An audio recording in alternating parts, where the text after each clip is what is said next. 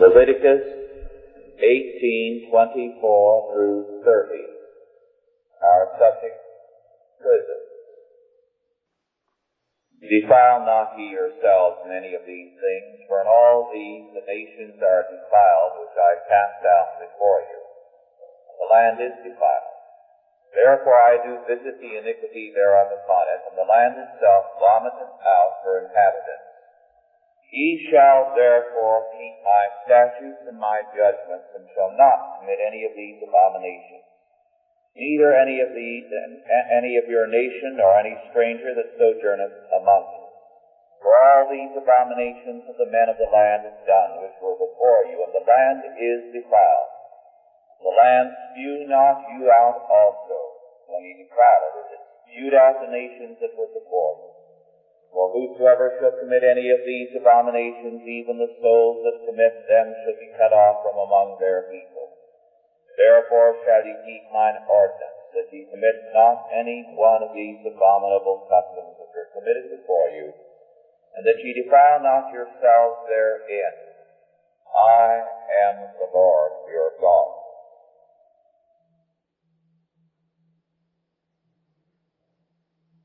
Our subject this morning is prison. On several occasions we have touched on the matter, and we have seen that there is no prison system in biblical law. In fact, there is no reference in the law to prison. In Leviticus 24:12 and Numbers 15:34, there are references to men under arrest being kept in custody pending a trial. But not until the time of the kings was there an actual prison, and even then, its only purpose was to hold men in custody pending their trial. Imprisonment, therefore, was no part of biblical law as a punishment. There was no formal means of holding men in custody, even in the time of the king for any protracted time, except to throw them in the lower parts of the king's palace and serve as a dungeon.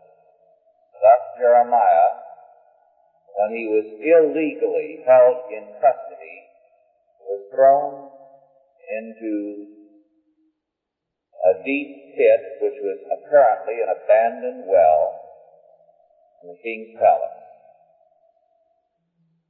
The method of dealing with criminals in biblical law is basically threefold. First of all, there was, as we have seen, capital punishment for capital offenses and for all incorrigible criminals. As we have seen, this lingered on in American law so that until fairly recently, uh, in many states, a third time offender some states four times, was executed.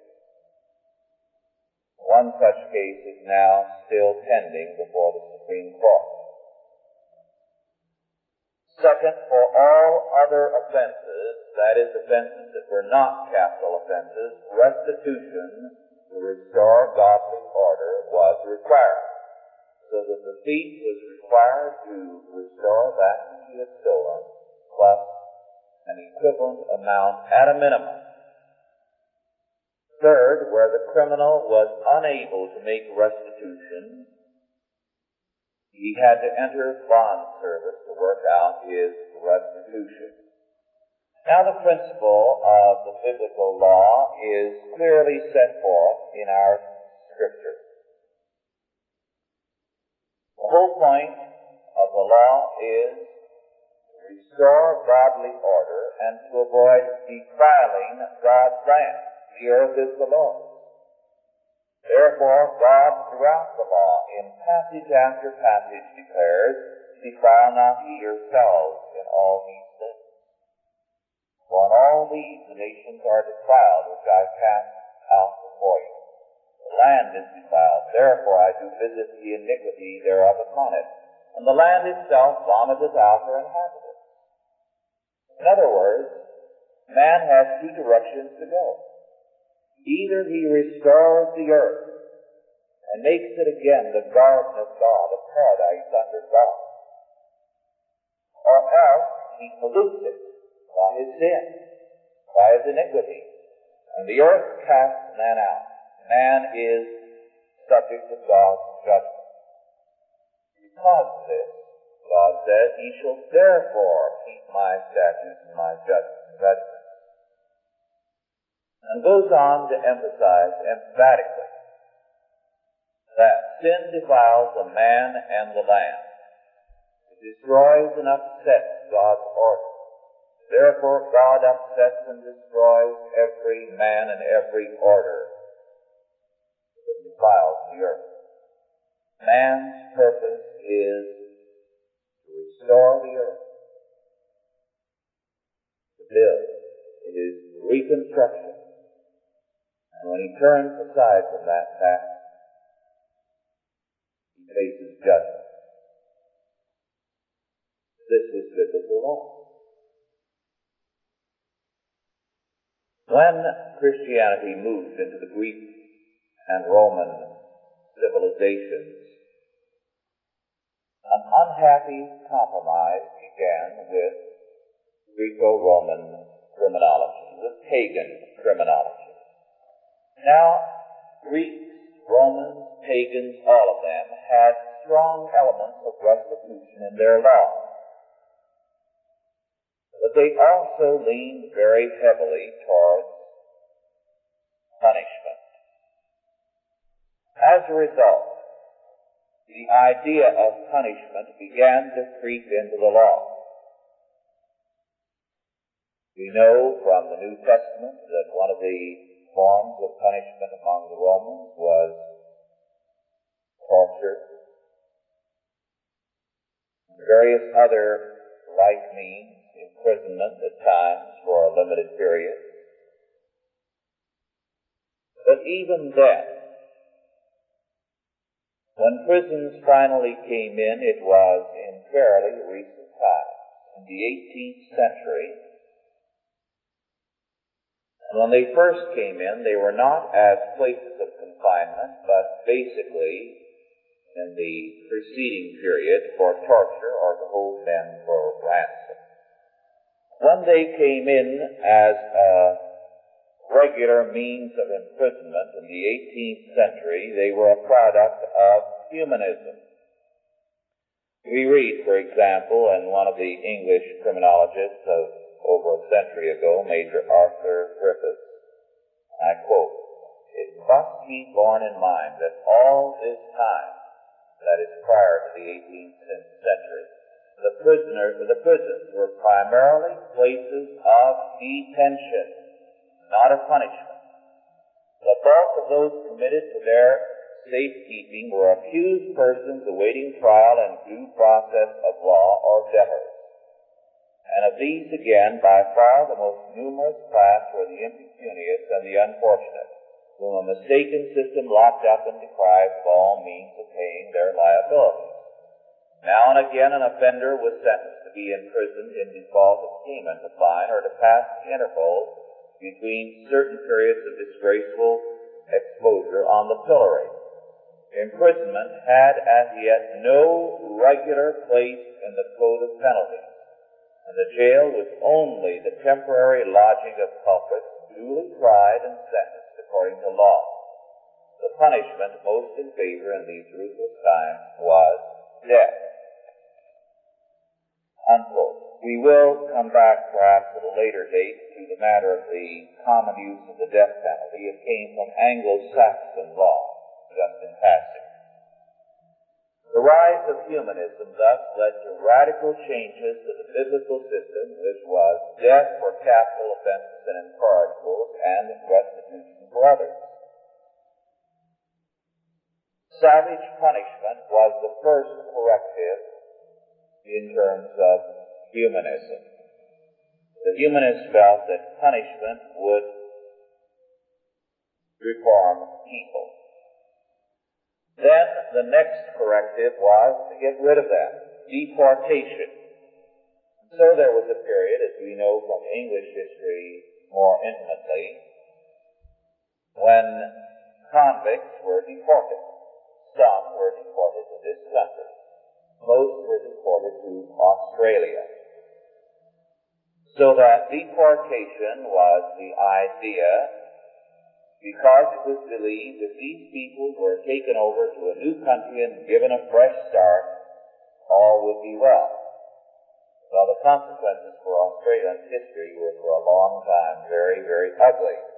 These people did not become new people in a new land. They became all the uglier Then, after the deportation method, the prison system as a saving thing became more and more advanced. The belief that punishment and loss of liberty would lead to reformation. Now, imprisonment as punishment has given way to the idea of rehabilitation. In California, we're quite familiar with this because we have one class of uh, prisons called correctional facilities. The last word you can use in those institutions is to call them a prison. They're not. These are for the better class of prisons who are going to be uh, prisoners who are going to be rehabilitated. As you know, the papers within the past week reported one guard being stopped to death by these model prisoners. Now, as we analyze the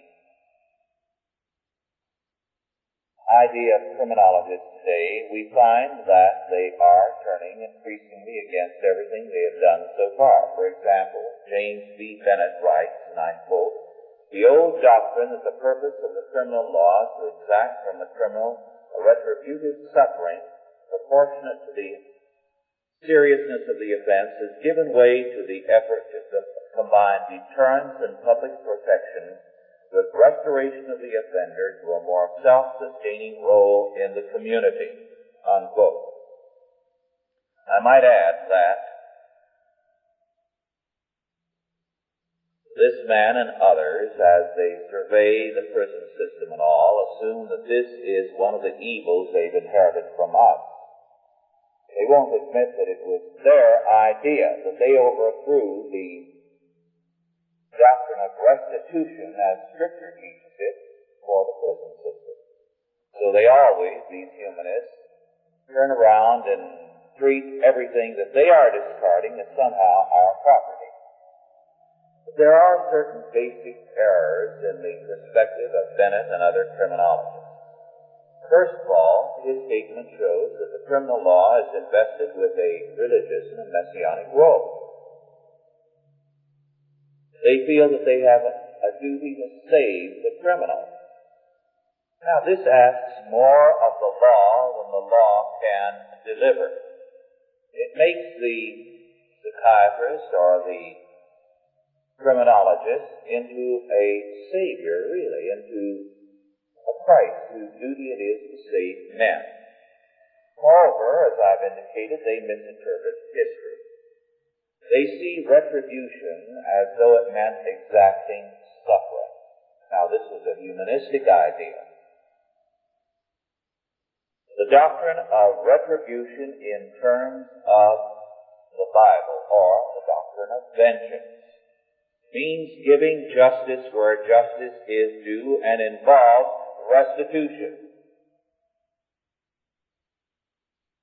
Vengeance is not an ugly word. It's a godly word. And God insists that vengeance is his prerogative. Vengeance is mine, I will repay, said the Lord. Now what does that mean? It means, first of all, that God directly intervenes to exercise vengeance against men and nations. But then God also ordained systems of vengeance, criminal law, in terms of Scripture, to exact the death penalty and to exact the requirement of restitution. Now this is God's vengeance. That's a very important thing. Then third, the perspective of Bennett and other modern criminologists is individualistic. They wouldn't like being called individualistic because they are basically socialists, which we cannot take away from them. But when they deal with a criminal, all they're concerned about is the individual, the criminal.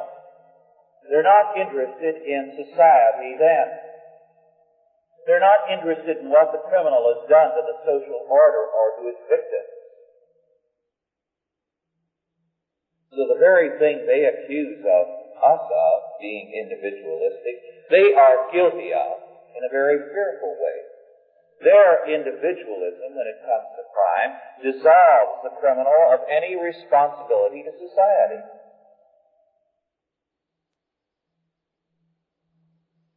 And as a result, they make it their duty to save the man, and they become individualistic where they should be social.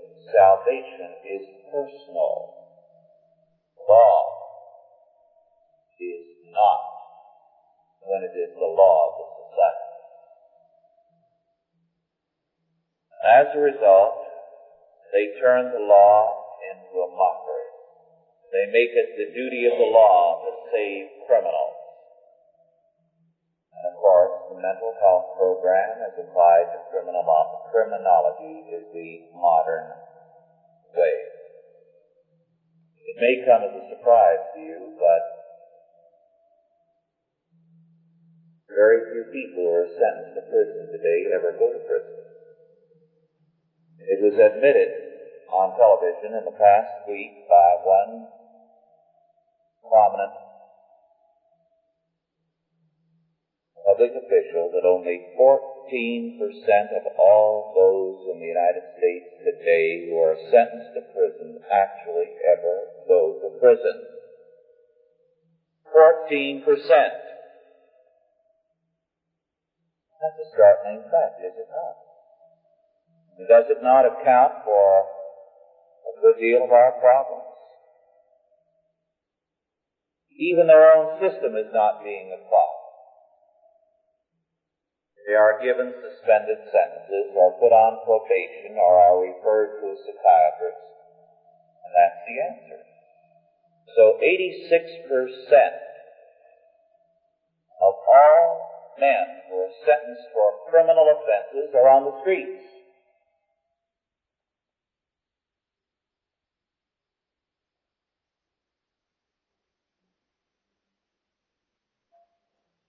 Humanism has come full circle. It began by replacing restitution with a prison system. What is it now in process of doing? It is restoring restitution on a humanistic basis. It is requiring society to make restitution to the criminal for its supposed neglect. This is a result of its environmentalism. They are saying, in effect, that society must make atonement and restitution to the criminal. Restitution, thus, is again the standard of the law. But it is a humanistic doctrine of restitution. And humanistic restitution is anti-law, in that it is fundamentally hostile to any concept of absolute law. Absolute law is replaced with the absolute person.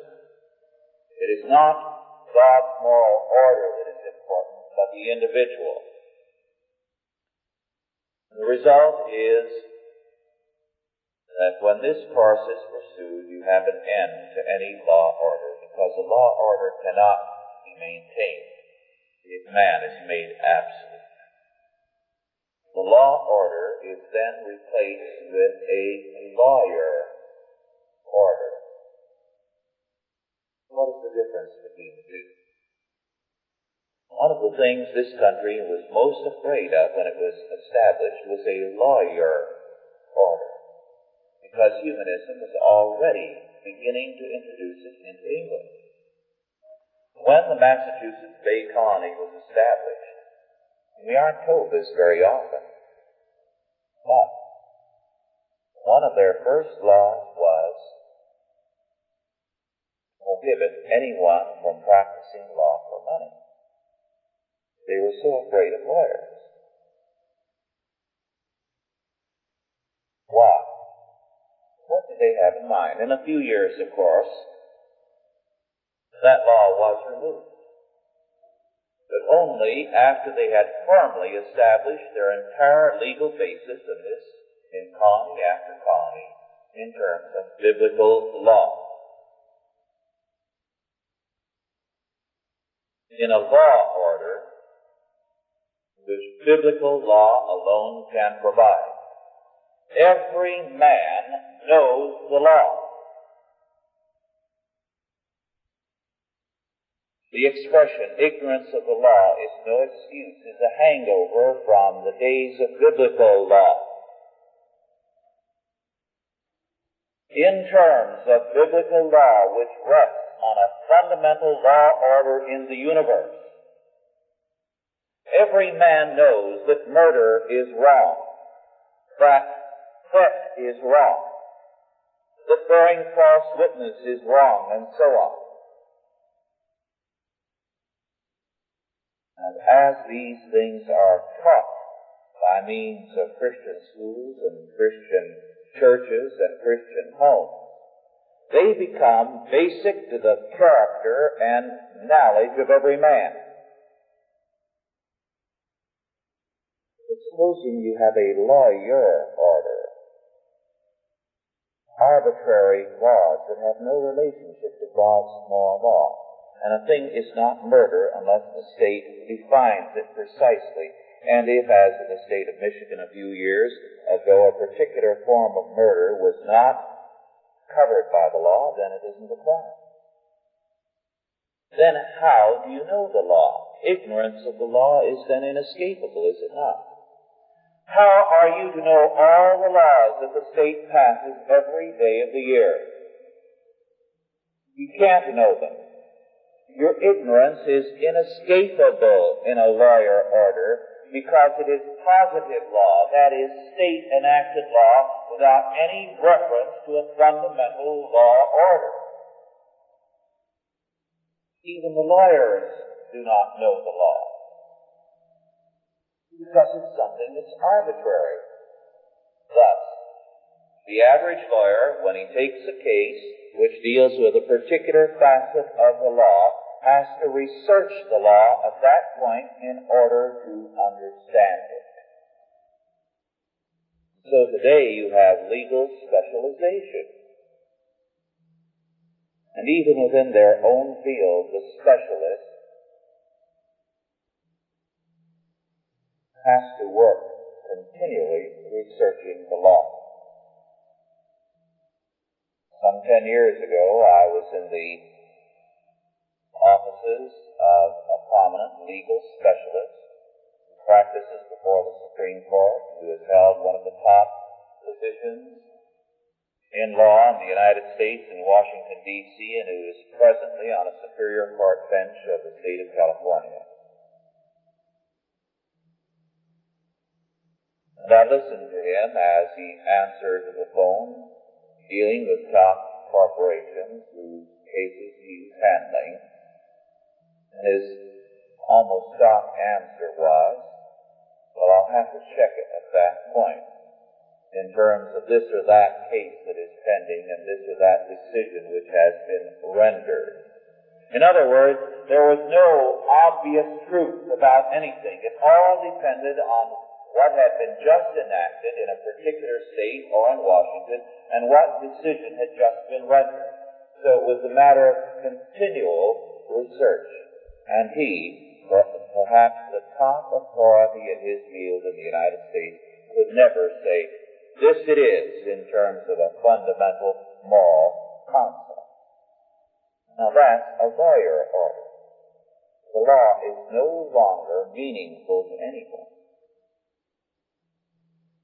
What happens when the law is no longer meaningful to anyone? The law loses its authority, does it not? In a biblical law order where ignorance of the law is no excuse, because the law is written into the being of every man, and every man knows it from Scripture and study. Every man can respect the authority of the law and know it. And every man can be a law enforcement agent, the police authority of every citizen. What happened to this country when you had a law order that was? It made the lawyer the most important man in American society, did it not? That's the strange fact. But when you examine that fact, it becomes obvious. Until the Civil War, the most powerful man in any community in the United States was usually the lawyer. Many of the presidents and senators and cabinet men, members and governors were lawyers. Why? Because law being basically biblical law, these men were therefore speaking in terms of common ideas, common beliefs held by every man. So when they spoke, they spoke with an appeal to the heart of every citizen. Every man knew what they were talking about when they set forth their ideals and their concepts in terms of a biblical standard of law. This made the lawyer. After the Civil War, he began to fade. After World War II, he had given way completely to the politician.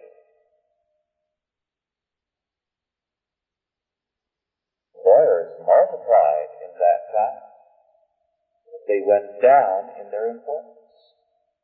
A lawyer society does not mean that it is dominated by lawyers, but that it needs lawyers every time you turn around, because the law is now a mystery that no man can fathom.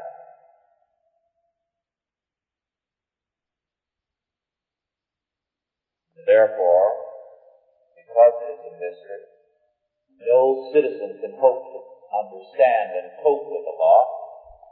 He has to have a lawyer every turn, time he turns around.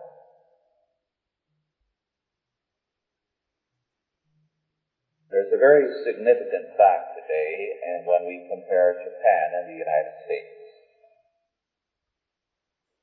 Japan still has very largely a Shinto law order.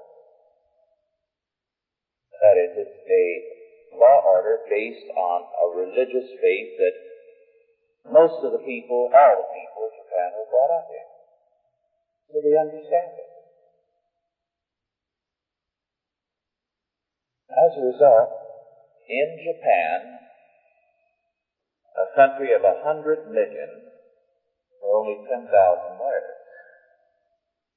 In the United States, a country of 200 million, there are 340,000 lawyers. Quite a relationship, is it not, percentage-wise? There are very few attorneys in Japan because they still have a common religious faith as the background of their law. Now the number of lawyers are increasing every year in Japan precisely because they are going on to a humanistic law basis.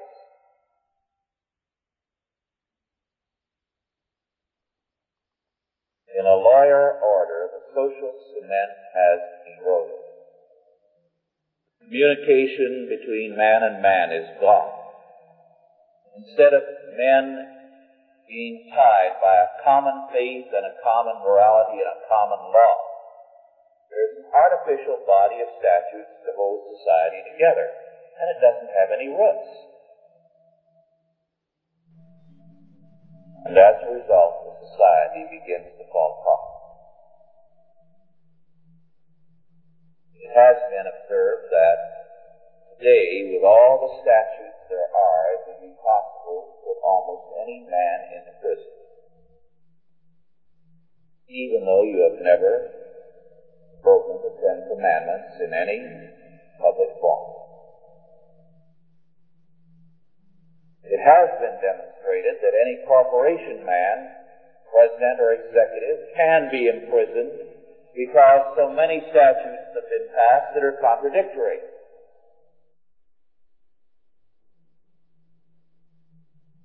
A few years ago, some officials of various electrical firms were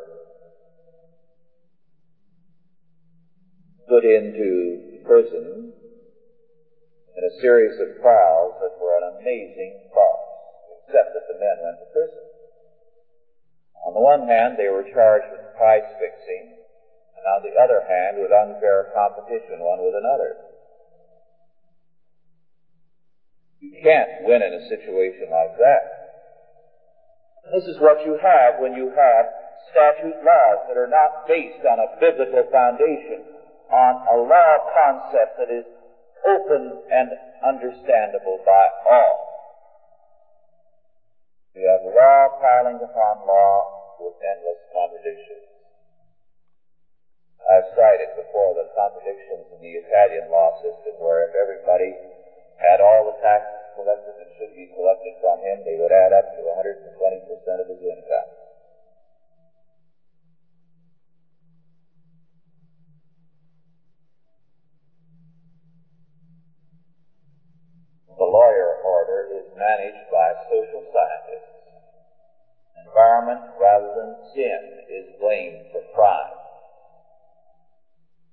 Of the offender means restitution to the offender. In 1966, a presidential commission blamed poverty for criminality. And it urged as the basic pattern of the course treatment, and mental health. Meanwhile, all around us, the humanistic prison system is collapsing radically. There was recently a very grim account of what the prison systems have become in the Wall Street Journal, and I quote, Philadelphia, Robert, a 20-year-old accused car thief and check forger, should be in a county jail here. But even though Robert couldn't raise his $800 bail, Judge Alexander F. Barbieri, Jr. set him free to await trial. Why? This boy simply would not be safe in a Philadelphia prison, the judge explained. Even if he's guilty, it would be a greater crime to keep him in prison than to allow him to repeat his offenses. Judge Barbieri still ruled because Robert, a slightly built youth, was the victim of homosexual rape several times, perhaps as many as ten times, while held in pretrial custody Triggered by the disclosure of similar incidents, one involving a 17-year-old victim whose only crime was running away from home, a recent two-month investigation found that sexual assaults are epidemic in the Philadelphia prison system. Investigators conservatively estimated that in two years there were about 2,000 sexual assaults in jails here. These assaults are not unique to Philadelphia. They are common in many metropolitan jails, authorities say. Homosexual rapes recently have been revealed in county and city prisons in Washington, D.C., and its suburbs, and in Chicago, among other places. The result of warehousing a hodgepodge of prisoners in antiquated prisons where they have little or nothing to do, says E. Preston Sharp, Secretary of the American Correctional Facility. However, the mental health hospitals these prisoners are referred to are equally, in many cases, an eyesore. What else does it mean? Men who deserve death are kept alive put into prisons. And it would take more guards than society can afford to keep them from all kinds of perverted activities. But meanwhile, instead of correcting the matter, we are proceeding further in the direction of humanistic restitution. For example, note this case of one convicted killer in this area from the LA Times of just recently, and I quote, the convicted slayer of a Long Beach police officer has been granted an unprecedented $500 expense account, a valet, and other extraordinary privileges while he prepares to defend himself at his fifth penalty trial. Superior Judge John F. McCarthy did so according to a formal court order of October 29 because he feels that the funds and other privileges are needed by Doyle A. Terry Forty to adequately prepare his defense. The county will provide Terry with a licensed private investigator, two legal runners, one of whom will serve as Terry's valet, an additional cell in which to store his files, all the unsupervised personal telephone calls he wants to make, and use of the jail law library practically will.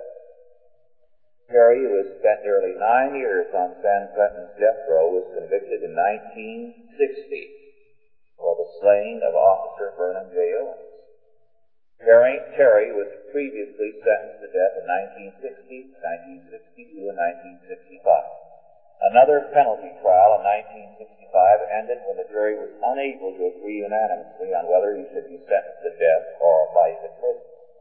Each of his death penalty sentences was reversed by the state Supreme Court, which retroactively applied decisions of the U.S. Supreme Court.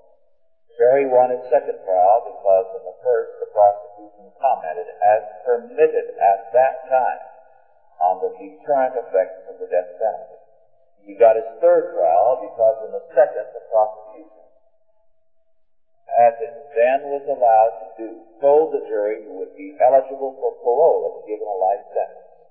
His latest reversal came because prospective jurors opposed to the death penalty automatically, as was then permitted, were excluded.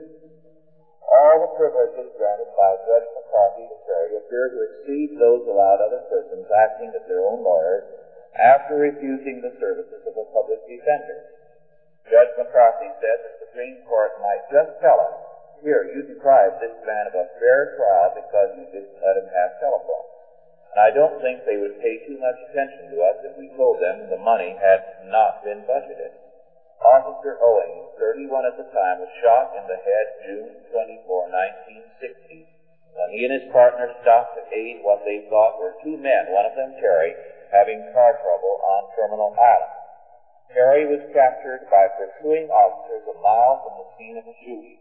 At his first trial, he was also convicted of five counts of robbery and one of conspiracy to commit robbery.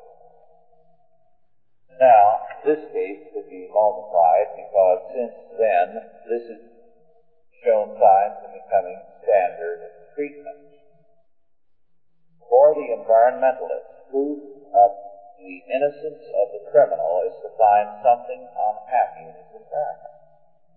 If somehow some teacher or a lack of having the best home or the best car upset him when he was young, then he is innocent. Society is at fault.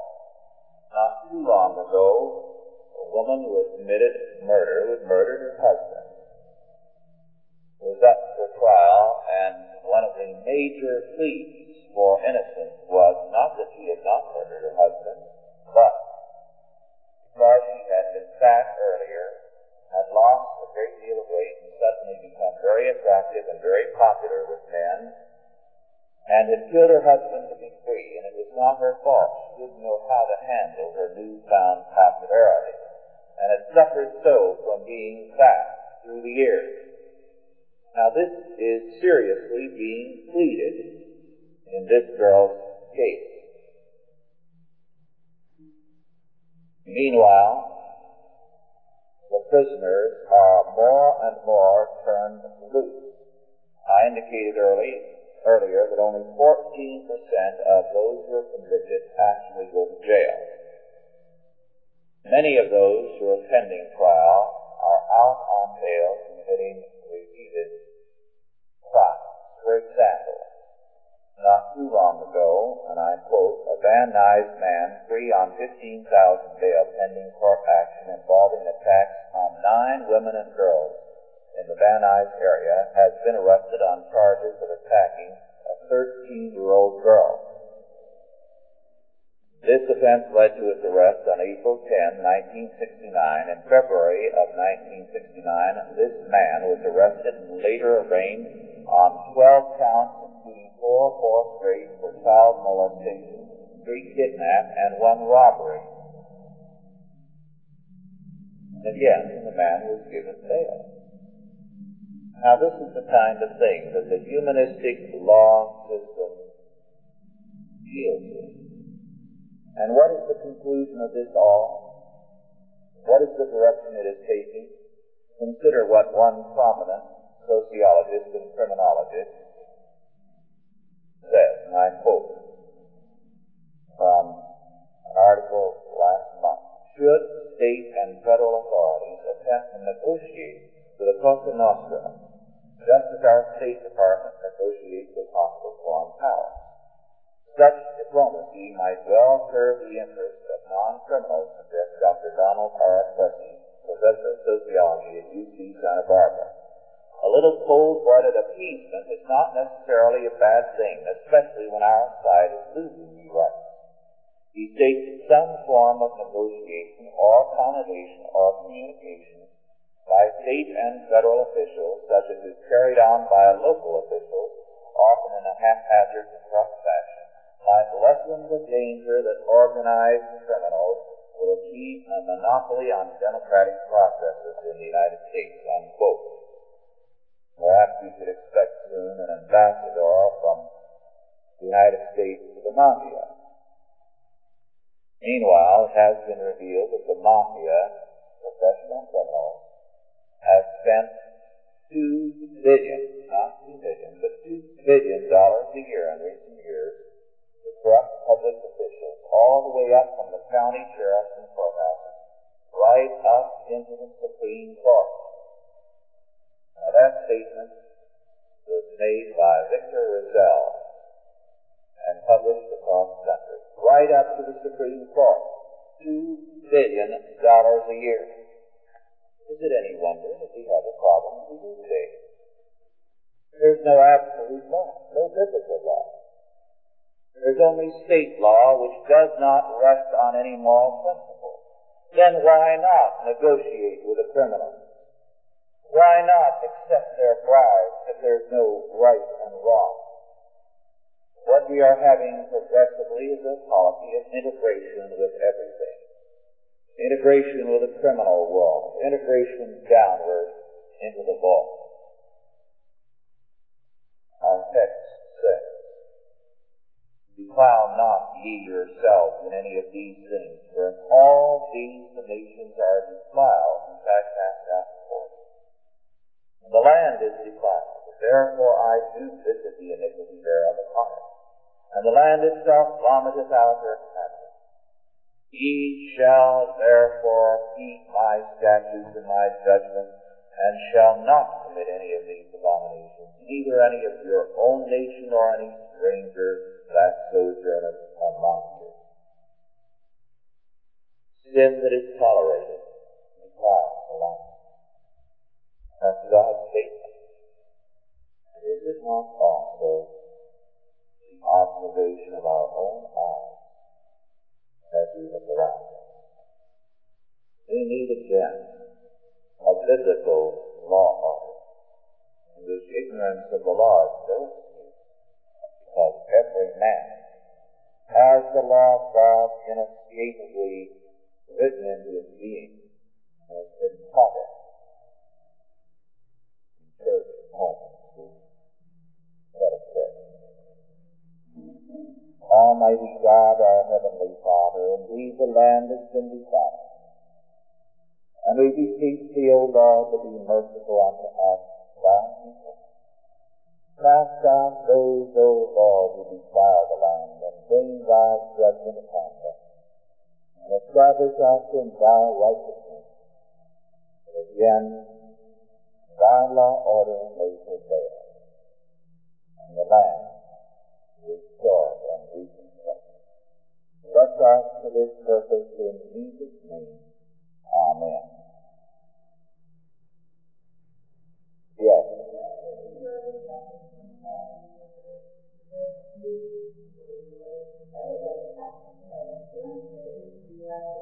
Yes.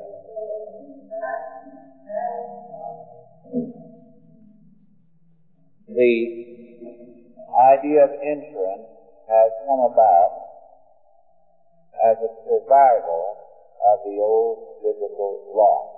It changed, it's from criminal law into civil law, all actions for restitution here, but it is one of the few areas where we have the principle of restitution still surviving. However, it does not move strictly in terms of the biblical principle. It moves in terms of what a soft-hearted jury was.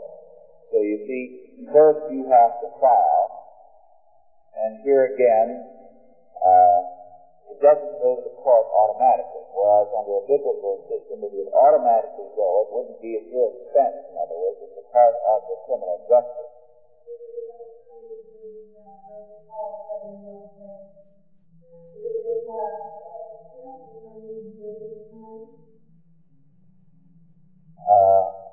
We'll come to the that matter when we deal with the ninth commandment. So let's read court procedures for that time. Yes.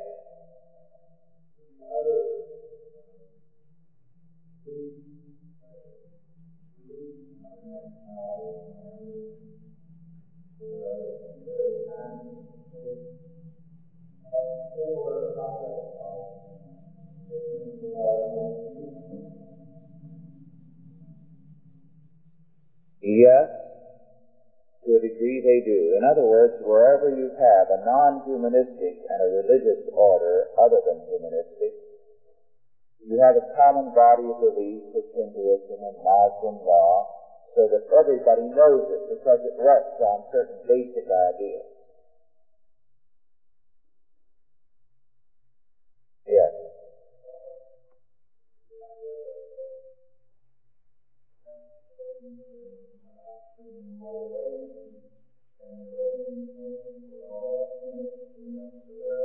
What?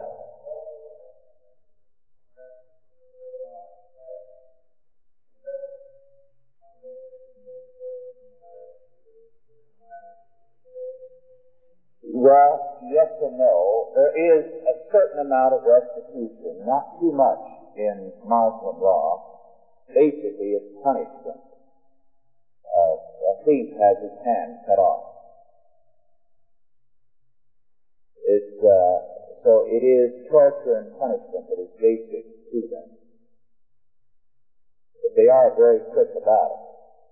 In Saudi Arabia, for example, according to people who've been there and other similar Arab countries, the man is convicted of theft and he's brought to trial almost instantaneously. He's taken out and his hand put on the chopping block and that's it.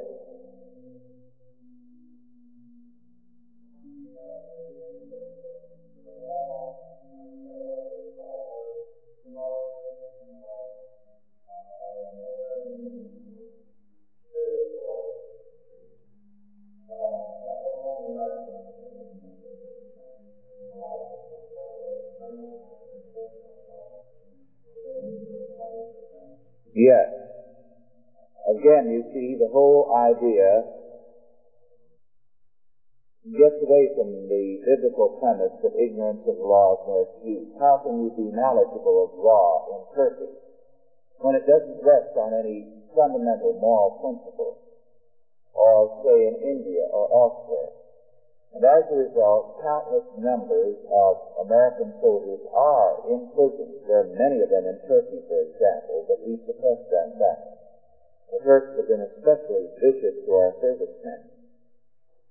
And many of them have been arrested for the most harmless and innocent things, and no attempt has been made to do anything about it.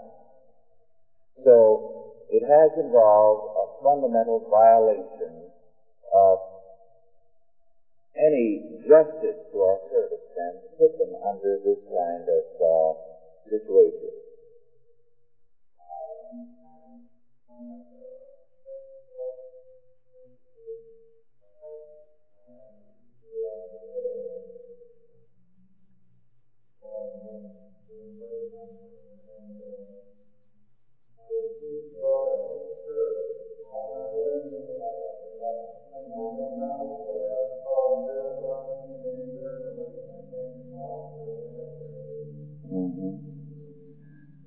Some cases, in uh, some countries, American servicemen getting their paycheck by trying to spend American money, not knowing any better than land in prison.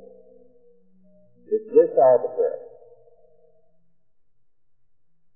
And this is what happens when you get away from a biblical law order. When we establish the premise that any American anywhere in the world is going to be tried in terms of American law, the principle behind it was that we regarded basic law to be that which the Ten Commandments teaches. Therefore, if he had committed murder in any foreign country, it was going to be a trial for murder. If theft, then for theft. Not for violating some statute of which he could never have any knowledge unless he happened to study the law of that country. Today, ignorance of the law is unavoidable. This is the tragic fact. It's unavoidable. Therefore, we are all, in some respects, criminals on the side of the law.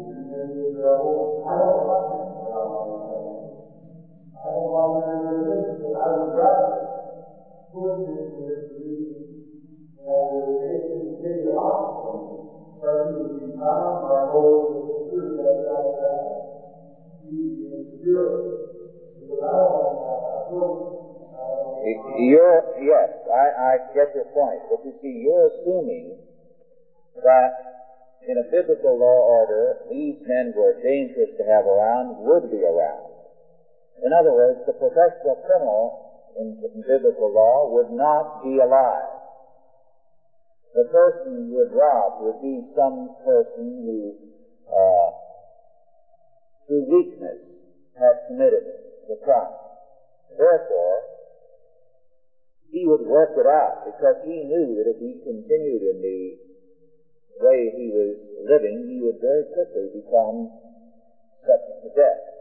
Remember, I told you of the difference a few weeks ago in the architecture of Edom and other surrounding countries and that of Israel in the law times.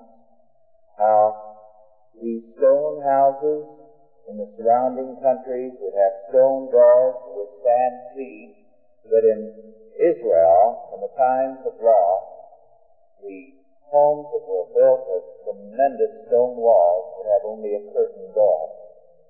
You didn't have to worry about thieves coming in at night.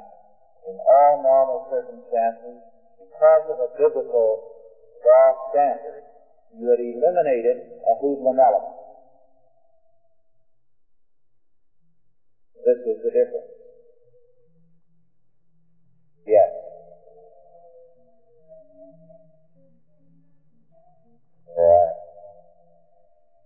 Yes. You put your finger on a very key point.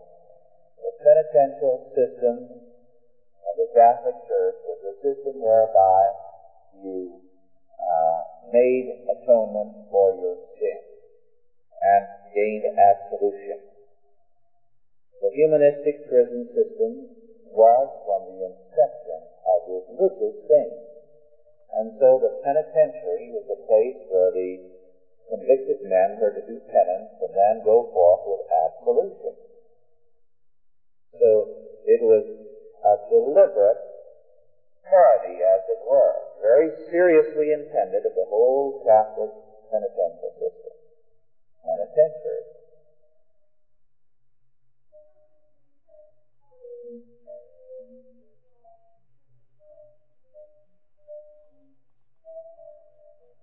Well, yes, uh, to do justice to the penitential system as it originally was, first of all, the penitential system in the early centuries of Catholic Church and early medieval period as it developed required that, first of all, you do restitution through the civil order. So if you had stolen, you made restitution. Then, within the church, to assure the priest that you were truly repentant, you were penalized or required to go through certain penitential offices to convince them that, well, you made restitution not only because you were required to do it, but because you were truly repentant. So the penitential system originally did require restitution. Later on, it just became a series of exercises, as it were, spiritual exercises Well, our time is up.